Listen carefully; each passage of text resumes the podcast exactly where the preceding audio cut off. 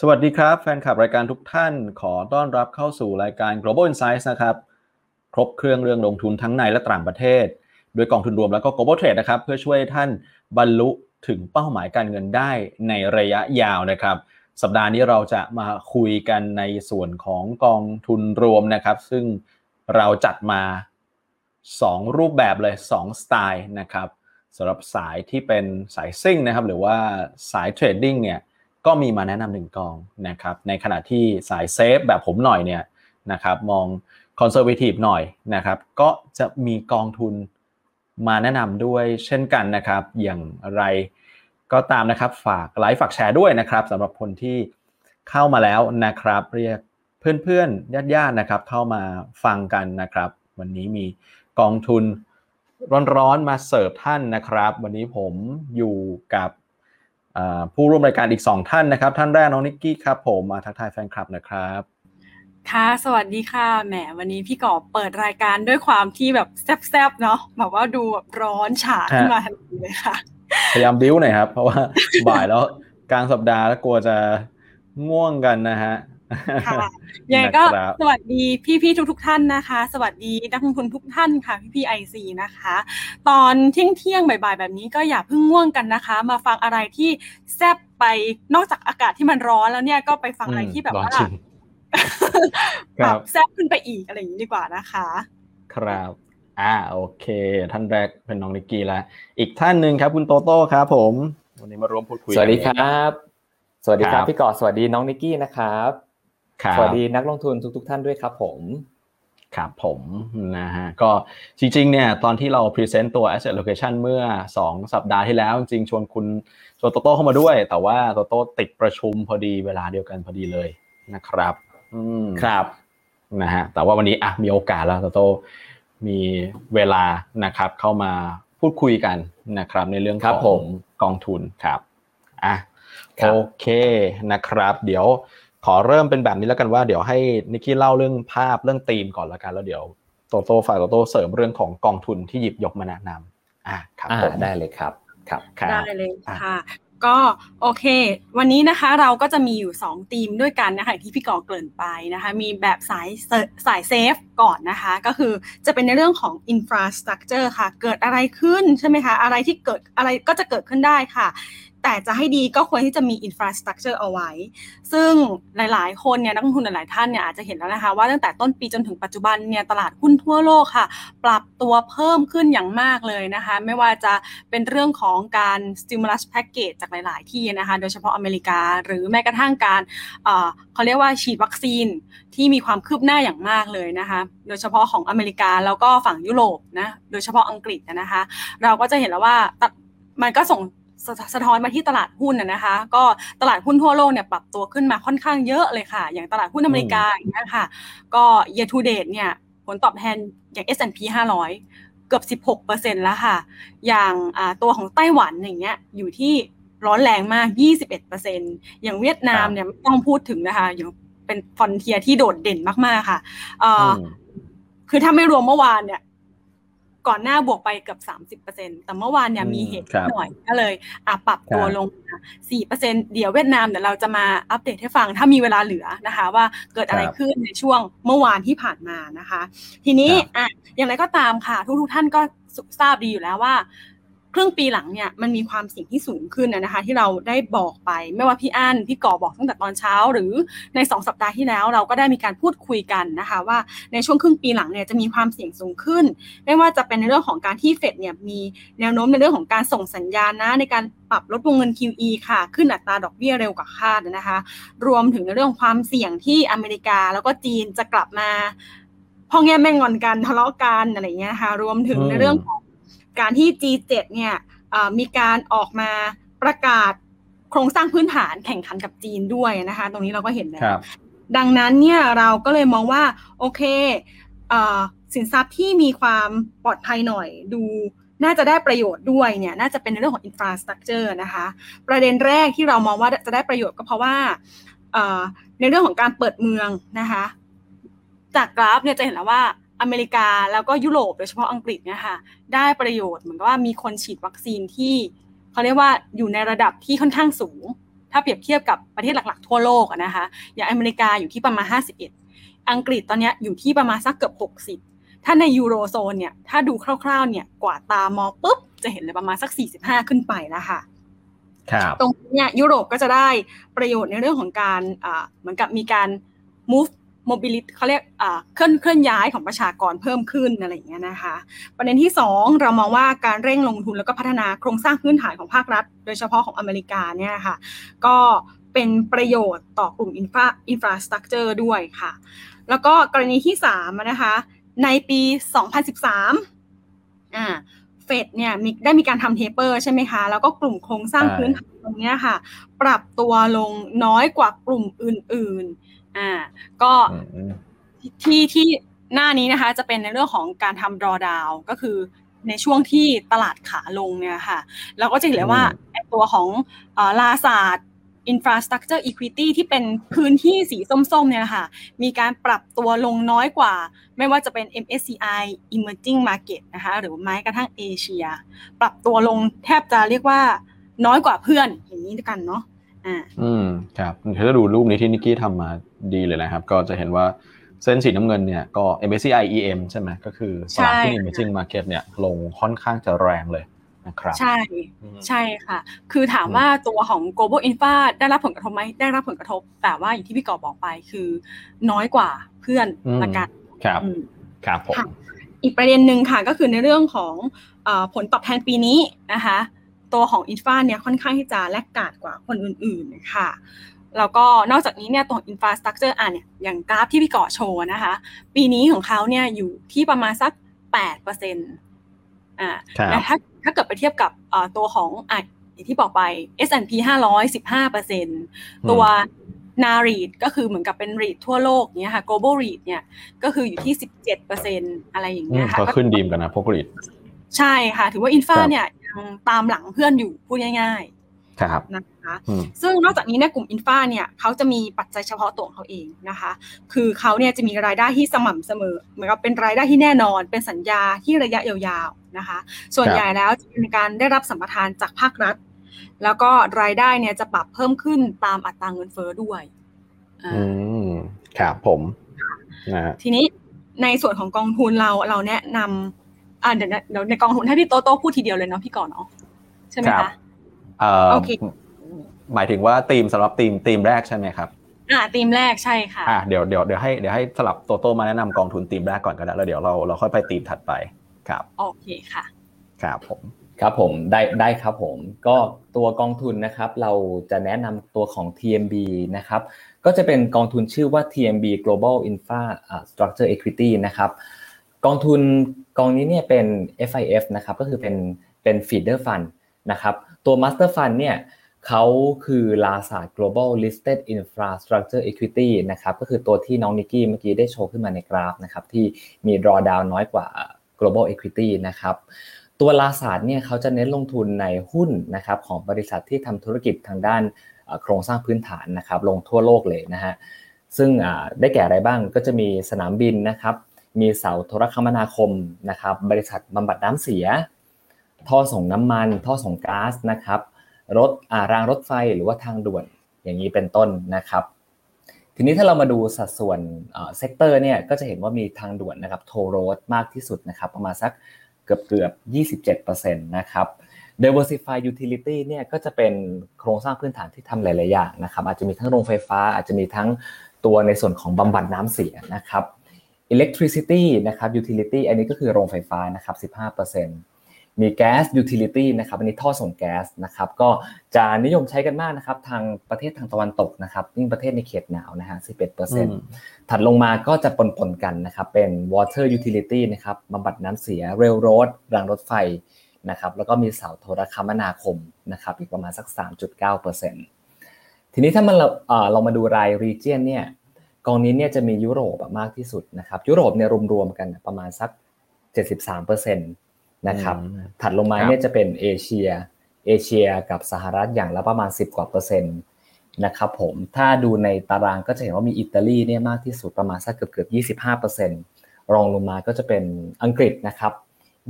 21.67เปอร์เซ็นต์นะครับ อเมริกานี่อยู่ที่ประมาณสัก10กว่าเปอร์เซ็นต์เท่านั้นเองนะครับ ทีนี้เรามาดู top holding กันนิดหนึ่งนะครับ National Grid เนี่ยเป็นโครงสร้างพื้นฐานในอังกฤษนะครับ diversify ก็คือทำหลาย ๆ อย่างนะครับ Ferrovial อันนี้เป็นทางด่วนในสเปนนะครับ ส่วน SNAM SNAM อันนี้เป็นท่อส่งแก๊สในอิตาลีครับผม Terna เนี่ยทำโรงไฟฟ้าในอิตาลีเหมือนกันนะครับ แล้วก็วินซี่อันนี้เป็นทางด่วนในประเทศฝรั่งเศสครับผม อันนี้ก็เป็นกอง global infra ที่เราหยิบยกมานำเสนอให้กับนักลงทุนนะครับ ในธีมแรกนะครับครับโอเค อันนี้ถ้าเกิดว่าใครเน้นแบบ safe safe หน่อยนะครับแล้วก็สิ่งที่เรามองตั้งแต่ในเรื่องของที่เรานำเสนอในตัวของกลยุทธ์ไตรมาสสามแล้วว่าตัว asset allocation เนี่ยว่าความผันผวนในตลาดจะเพิ่มสูงขึ้น เพราะฉะนั้นจัดสรรพอร์ตลงทุนของท่านเนี่ยมาไว้ส่วนหนึ่งมาไว้ที่พวก infrastructure เนี่ยน่าจะช่วยลดความเสี่ยงของพอร์ตโดยรวมของท่านได้นะครับ ใช่ครับอืมครับ โอเค เราไปกันที่ธีมที่สองกันดีกว่าเนาะครับโอเค่ะธีมที่สองนะคะ ก็เป็นธีมในเรื่องของการเซมิคอนดักเตอร์นะอืคะมคคอมรัพิวบเตอร์ยังเป็นที่ต้องการของทั่วโลก ใช่ คือในช่วงสองปีที่ผ่านมาเนี่ยเราจะได้ยินเกี่ยวกับ เอ๊ะเซมิคอนดักเตอร์ขาดตลาด เซมิคอนดักเตอร์ขาดตลาด แต่ไอเซมิคอนดักเตอร์อันเนี้ยคือมันคืออะไรกันแน่ แล้วมันแตกต่างจากสมัยก่อนยังไงทำไมถึงมีความต้องการขนาดนั้น เดี๋ยวนิกกี้จะเล่าให้ฟังอะนะคะ อย่างตัว semiconductor เนี่ยคือไม่อยากเล่า ให้เขาเรียกว่าไม่อยากเกริ่นเยอะ คือน่าจะทุกทุกๆท่านน่าจะรู้จักกันดีอยู่แล้วนะคะ ก็คือไอชิ้นส่วนเล็กๆ น้อยๆเนี่ยนะคะในเรื่องของแผงวงจรไอทีต่างๆ เนาะ ก็ครับเป็นที่ต้อง การอย่างมากเลยนะคะ ทั่วโลกเลย ใช้ในอุตสาหกรรมต่างๆ ค่ะ ไม่ว่าจะเป็นในเรื่องของอโดยเฉพาะในอุตสาหกรรม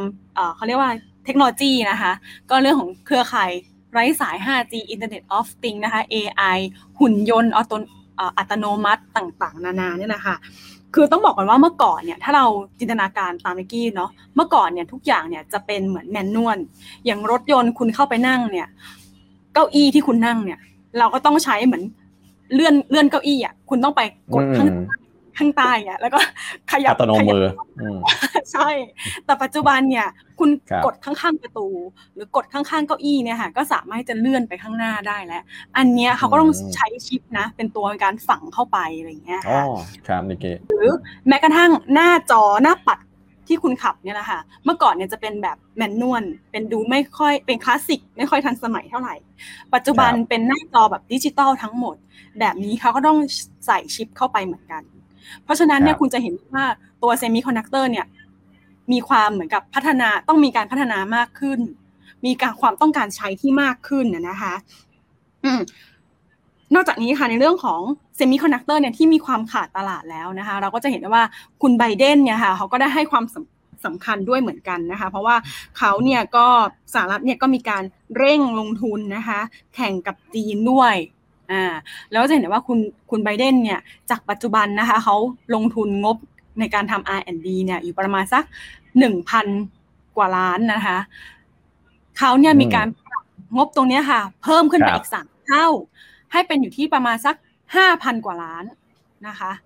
อ่าในปี 2024 รวมไปถึงในเรื่องของการพัฒนาต่างๆ เพื่อให้แข่งขันกับจีนให้ได้ด้วยค่ะ ไม่ว่าจะเป็นในเรื่องของการให้ประโยชน์ทางภาษีหรือว่าได้ประโยชน์ในการขยายเศรษฐกิจต่างๆ นานาเนี่ยเขาพยายามที่จะ develop ตัวเองให้ทันกับคู่แข่งนะคะครับอืมทีนี้อีกประเด็นหนึ่งนะคะ ถ้าเกิดเราไปดูในเรื่องของดีมาสปายบ้าง นะคะเราก็จะเห็นได้ว่าทางขวาเนี่ยก็คือความต้องการใช้ uti- utilization ความต้องการใช้จาก 100%คุณจะเห็นเลยว่า คือเกือบจะ max ตลอด maximum ตลอดคือเกือบเต็มศักยภาพตลอด ปัจจุบันอืมปีที่แล้วอยู่ที่ 88%นะครัคะบในขณะที่ทางด้านคนผลิตบ้าง production นะคะคนผลิตบ้าง คนผลิตเองเนี่ยเอ่อปีปีหนึ่งอะค่ะเขาเติบเขาโตได้โกรธเขาเฉลี่ย ประมาณสักสี่เปอร์เซ็นต่อปีเท่านั้น คือหมายความว่า capacity ในการผลิตชิปเนี่ยมันมีจำกัด แต่ความต้องการอะมันมีแบบต่อเนื่องเต็มศักยภาพไปตลอด ทีนี้เอ่อไม่ว่าจีนหรืออเมริกาเนี่ยก็ต้องเหมือนกับให้ความสนใจในการที่จะเข้าไปเหมือนกับลงทุนตรงนี้ให้มากขึ้นนะนะคะ ครับอืมอีกประเด็นหนึ่งนะคะ ในเรื่องของการที่ ที่จะเป็นมีผู้ผลิตชิปเนี่ยในเรื่องของผลิตชิปไฮเอ็นอย่างผลิตชิป iPhone ผลิตชิป iMac เนี้ยค่ะ ก็จะมีเพียงอืมไม่กี่เจ้าเท่านั้นในการทหลักๆที่เรารู้จักก็จะเป็น TSMC Nvidia Samsung ต่างๆ นานานะคะ ก็เขาเรียกว่าซับพลายมีค่อนข้างจำกัดนั่นเองค่ะ นอกจากนี้เนี่ยเราก็จะได้ยินข่าวในเรื่องของการที่สหรัฐเนี่ยแบนไม่ให้บริษัทจีนเข้าถึง อันนี้มุมมองนี้นิกกี้มองว่าเป็นบวกนะคะ เพราะว่า บริษัทของจีนเหล่านี้ก็จะไม่สามารถแน่นอนก็จะไม่สามารถที่จะเข้าถึงบริษัทของอเมริกาได้นะคะ ดังนั้นเนี่ยปัจจุบันต้องบอกกันว่าบริษัทจีนนะคะ เทคโนโลยีของจีนเนี่ยล้าหลังกว่าอเมริกาพอสมควรนะคะจีนเองก็มีการที่จะเหมือนกับระดมเงินพัฒนาในเรื่องของการทำ R&D ด้วยเหมือนกัน ยกตัวอย่างให้เห็นภาพชัดเจนสมัยคุณทรัมป์คุณทรัมป์แบนไม่ให้จีนเข้าถึงเขาเรียกว่าอะไรอะวิศวกรรมใช่ไหมสถาปัตยกรรมที่เรียกว่าอาร์ม ครับใช่ค่ะ ดังนั้นเนี่ยทำให้จีนเนี่ยต้องเหมือนกับว่านับหนึ่งใหม่ ผลิตคิดค้นแล้วก็ทำ R&D ใหม่ทั้งหมดค่ะ ต้องใช้เวลากว่าประมาณสักห้าถึงสิบปีนะกว่าจะตามทันอ่าดังนั้นนะคะด้วยทั้งหมดทั้งมวลตรงนี้ค่ะ เราก็เลยมองว่าธีม semiconductor ก็ยังคงเป็นธีมที่น่าสนใจอยู่นะคะอืมครับอ่าโอเค เรื่องของชิปขาดแคลนก็เป็นประเด็นที่จริง ๆ มีมาสักพักนึงแล้วแล้วตอนนี้ก็ยังก็ยังมีปัญหาอยู่ใช่ไหมครับนิกกี้ ใช่ค่ะพี่ก่อค่ะ แล้วก็ดูน่าจะเหมือนที่นิกกี้เล่ามา ก็ดูน่าจะกินระยะเวลาไปอีกสักพักหนึ่งดูอาจจะไม่ได้แก้ไขกันง่ายเท่าไหร่นักสำหรับเรื่องของชิปขาดแคลนใช่ค่ะอะโอเคแต่ในแง่ของกองทุนนะครับโตโต้วันนี้ช่วงนี้ก็มีกองที่ออกมาเรื่อยๆเหมือนกันนะครับโตโต้กองที่เป็น semiconductor ใช่ไหมครับใช่ครับมีมีอยู่หลายเจ้านะครับ แต่ว่าเราก็เลือกกองที่เราคิดว่า หนึ่งคือถ้าถ้า performance ใกล้ๆกันเนี่ยเราจะดูค่าธรรมเนียม เราจะเลือกตัวที่ค่าธรรมเนียมมาต่ำที่สุดนะครับแต่ถ้าค่าธรรมเนียมที่อยู่ใน range ที่ใกล้กัน ซึ่งส่วนใหญ่ก็จะใกล้กันนะครับ เพราะว่าแต่ละกองที่ออกมาเนี่ยจะเป็น feeder fund ที่ไป feed ลงใน ETF นะครับเราก็จะเลือกตัวที่ Master Fund เนี่ยมี performance ที่ที่ดี แล้วก็ด้วยความที่เป็น ETF เนี่ยเราก็จะดูในในเรื่องของ tracking error ด้วยนะครับ ดูตัวที่ tracking error เนี่ยต่ำที่สุด เลือกมา เพราะฉะนั้นเนี่ยมันก็มาลงตัวที่กองของ SCB นะครับชื่อว่ากอง SCB Semiconductor นะครับหรือว่าตัวย่อก็คือ SCB Semi วงเล็บ A นะครับก็กองทุนนี้เนี่ยเป็นเป็นฟีเดอร์ฟันเหมือนกับกองตัวโครงสร้างพื้นฐานของก่อนหน้านี้นะครับ แต่ว่าตัวกองทุนหลักเขาเนี่ยจะเป็น ETF นะครับชื่อว่า WAN X นะครับ Vector Semiconductor ETF นะครับซึ่ง ก็เป็น ETF ที่จดทะเบียนซื้อขายในตลาดหลักทรัพย์ลอนดอนนะครับใน London Stock Exchange นะครับผมแล้วก็เน้นสร้างผลตอบแทนให้ได้ตามดัชนีดัชนีที่ชื่อว่า MWIS US listed semiconductor 10% cap นะครับ 10% cap เนี่ยก็คือเรากองทุนเขาจะมีการ cap อัตราส่วนสัดส่วนการลงทุนในแต่ละตัวนี้ไม่เกิน 10%นะครับแล้วก็กองทุนนี้เนี่ยจริง ๆแล้ว กึ่งกึ่งจะเป็น pure US นะครับ เพราะว่ามี US มากถึงประมาณสัก 75%นะครับครับ แต่ก็สามารถลงทุนในประเทศอื่นได้ด้วยนะฮะ อย่างเนเธอร์แลนด์นี่ก็จะมีอยู่ประมาณสัก 14%แล้วก็มีไต้หวันอยู่ 9%นะครับ ที่เหลือก็อีกประปรายก็เป็น cash แล้วก็อาจจะเป็นบางประเทศอย่างในสวิตเซอร์แลนด์ประมาณสัก 1%นะครับจริงๆเนเธอร์แลนด์นี่เดาได้เลยว่าครับผมเป็น ASML ไต้หวันคือ TSMC เดาก่อนได้เลย อ่าใช่ใช่ครับ ซึ่งจริงๆอะหน้าหน้าหุ้นมันเนี่ยถ้าเป็นสายไอทีหรือว่าสายของเกมเมอร์เนี่ยน่าจะคุ้นชื่อบริษัทเหล่านี้เป็นอย่างดีนะครับ อย่าง NVIDIA เนี่ยก็ทำการ์ดจอนะครับ Taiwan Semiconductor นี่ก็คือทำชิปในสารพัดอย่างเลยในโทรศัพท์มือถือในเครื่องใช้ไฟฟ้าต่างๆนะครับ ASML ก็เมื่อกี้ที่พี่ก่อได้พูดไปนะครับ ก็อาจจะเป็นของเนเธอร์แลนด์นะครับครับมี Intel Corp นะครับ Intel Corp อันนี้ของสหรัฐ นะครับ Texas Instrument นะครับอันนี้ก็ทำทำชิป แล้วก็สมัยผมเรียนนะครับพี่ก่อผมใช้เครื่องคิดเลขของทาง Texas Instrument นี่แหละครับ Texas ที่เด็กการเงิน ที่เด็กการเงินต้องเรียน แล้วก็ต้องใช้เครื่องคิดเลขไฟแนนซ์นี่ส่วนใหญ่ก็มาจากยี่ห้อนี้นะครับ Texas Instrument เวลาไปสอบนะครับครับ อืมครับ ใช่ใช่ครับ ถ้าเป็นเด็กในทั้งในเด็กไฟแนนซ์เด็กวิศวะเองก็น่าจะคุ้นเคยยี่ห้อนี้เป็นอย่างดีนะครับ ครับ Qualcomm อันนี้ผลิตชิปมือถือนะครับ ก็น่าจะคุ้นเคยกันนะครับ Broadcom นะครับ Applied Material AMD นะครับ Advanced Micro Device นะครับมี Micron Technology แล้วก็มี Lam Research นะครับผมอันนี้ก็เป็นหน้าตาของ top top 10 ที่หยิบมาให้ดูครับ ส่วนใหญ่ก็จะอยู่ใน US ครับ ครับ ครับผมอ่าโอเคก็เอ่อโตโต้มีประมาณนี้ใช่ไหมครับ ใช่ครับใช่ครับพี่กอล์ครับผมครับก็ต้องต้องบอกนักลงทุนนิดนึงครับว่า คือเรื่องของชิปขาดแคลนจริงๆ ก็มีมีข่าวมาสักระยะแล้วล่ะ เพราะฉะนั้นในเรื่องของราคาหุ้นหลายๆตัวเนี่ยมันปรับตัวขึ้นไปค่อนข้างร้อนเหมือนกันนะครับช่วงนี้เองชะลอชะลอความร้อนแรงมามามาพอสมควรแล้วแต่ถ้าเกิดไปดูช่วงก่อนหน้านี้ประมาณสัก2อสเดือนก่อนหน้านี้หุ้นพวกนี้จะแบบเอ่อปรับตัวขึ้นมาเยอะมากนะครับ ก็เอ่อต้องบอกว่าคือธีมเนี้ยมันก็คงอยู่กับเราไปอีกสักพักแต่ว่า เนื่องเนื่องจากราคาหุ้นมันขึ้นมาเยอะพอสมควรนะครับเพราะฉะนั้นก็อาจจะมีมีความผันผวน เพราะฉะนั้นนี่ก็ถึงบอกว่าเป็นตัวเลือกของทางสายซิ่งนะครับก็เน้นเป็นในเรื่องของเอ่อการเทรดดิ้งเป็นหลักนะครับครับโอเคนะครับอะมีคำถามเพิ่มเติมไหมฮะใน Facebook และทาง YouTube ขอผมดูนิดนึง นะฮะอะยังไม่ได้มีคำถามนะครับผมดูทาง YouTube นะฮะอ่าถ้ามีคำถามเกี่ยวกับของทุนถามเข้ามาได้นะครับอ๋อโอเคโอเค เห็นเวลาเหลือ เดี๋ยวอัปเดตอ่าให้ได้ครับให้เพิ่มเติมนิดเอนึองเวียดค่ะนามเวียดนามเวียดนามใช่พี่ก่อนรู้ใช่จัใช่กเป็นไงบ้างเมื่อวานตลาดหุ้นเดี๋เวียยวดเวียดนามนะคะอืมปรับตัวลงค่อนข้างแรงวันนี้ขึ้นมาไม่ถึงเปอร์เซ็นต์นิดหน่อยค่ะ ประมาณสักเอ่อล่าสุดเนี่ยอยู่ที่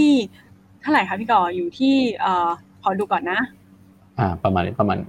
อะอันนี้ศูนย์อ๋อหนึ่งเปอร์เซ็นต์หนึ่งเปอร์เซ็นต์แล้วใช่ค่ะประมาณ1%ประมาณ1%ดูไม่ถึงหนึ่งเปอร์เซ็นต์เมื่อวานครับแต่เมื่อวานครับลงไปถึงสี่เปอร์เซ็นต์คือหลักๆอะนะคะใช่ต้องบอกว่า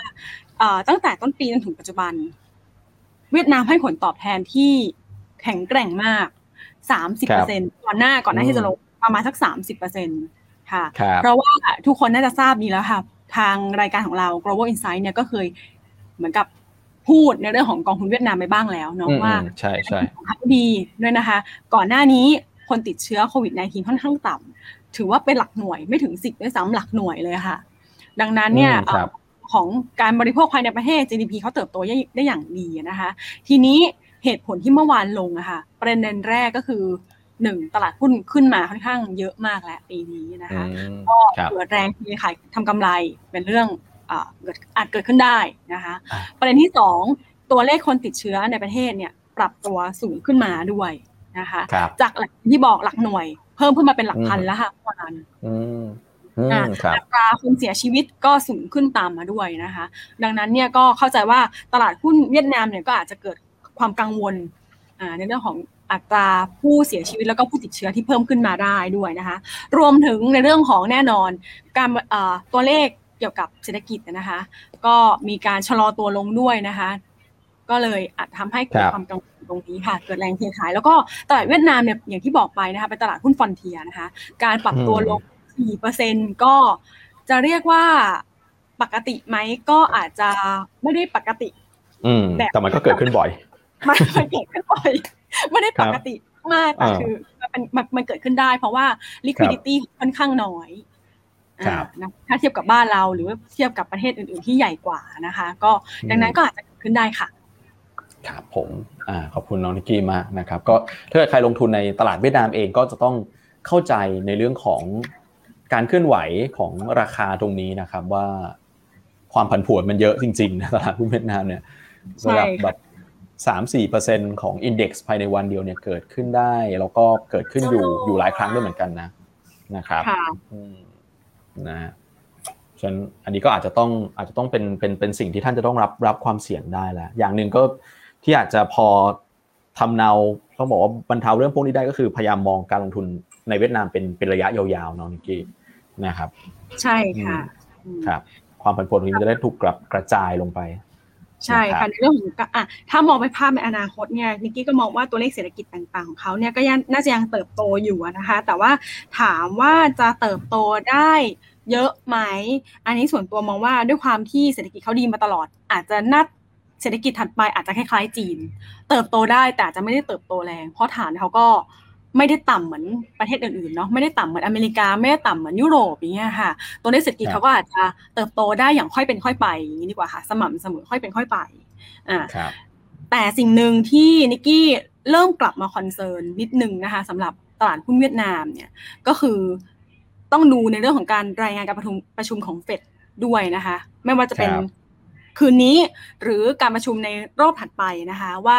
เฟดเขาจะส่งสัญญาณในเรื่องของการดึง liquidity หรือว่าในเรื่องของการดึงสภาพคล่องออกมาแบบไหนอย่างไร เพราะด้วยความที่ตลาดเวียดนามเนี่ยเป็นตลาดหุ้นฟอนเทีย ดังนั้นเนี่ยก็อาจที่จะมีสิทธิ์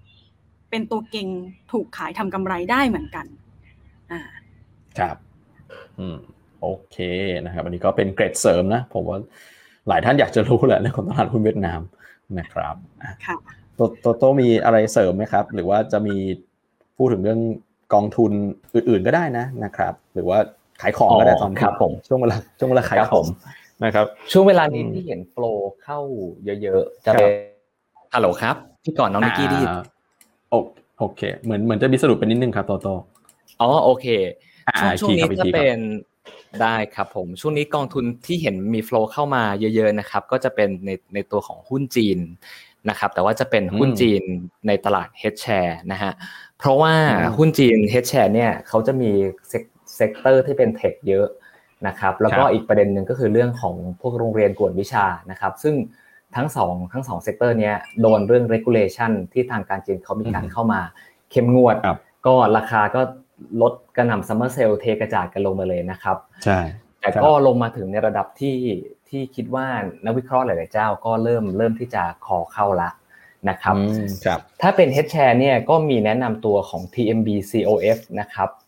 ครับอันนี้ก็น่าสนใจน่าสนใจนะครับ เพราะว่าราคาเนี่ยยังค่อนข้างถือว่าแลกกาดจาก A share อยู่พอสมควรนะครับ ครับผม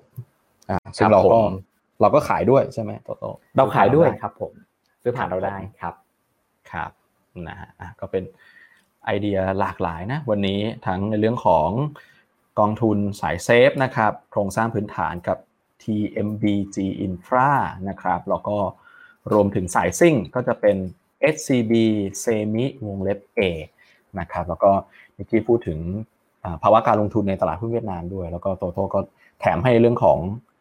เอ่อกองกองทุนทุนหุ้นจีนหุ้นจีนด้วยนะครับใช่ครับอะวันนี้น่าจะเวลา โอเค น่าจะสมควรแก่เวลาแล้วครับ เราคงจะต้องลาคุณผู้ชมไปแล้วครับนะครับ ยังไงขอบคุณทั้งยังไงขอบคุณทั้งโตโต้แล้วก็นิกกี้มากนะครับ วันนี้ที่เข้ามาร่วมรายการกันนะครับ แล้วก็ขอบคุณแฟนคลับรายการทุกท่านนะครับนะอย่าลืมกดไลค์กดแชร์นะครับ แล้วก็กด Subscribe ให้ช่องเราด้วยนะครับ ผม โอเคใช่งั้นวันนี้เราสครับผมงั้นวันนี้เราสามคนลาไปแล้วครับเดี๋ยวพบกันใหม่ในโอกาสหน้านะครับ สวัสดีครับ สวัสดีค่ะ สวัสดีครับ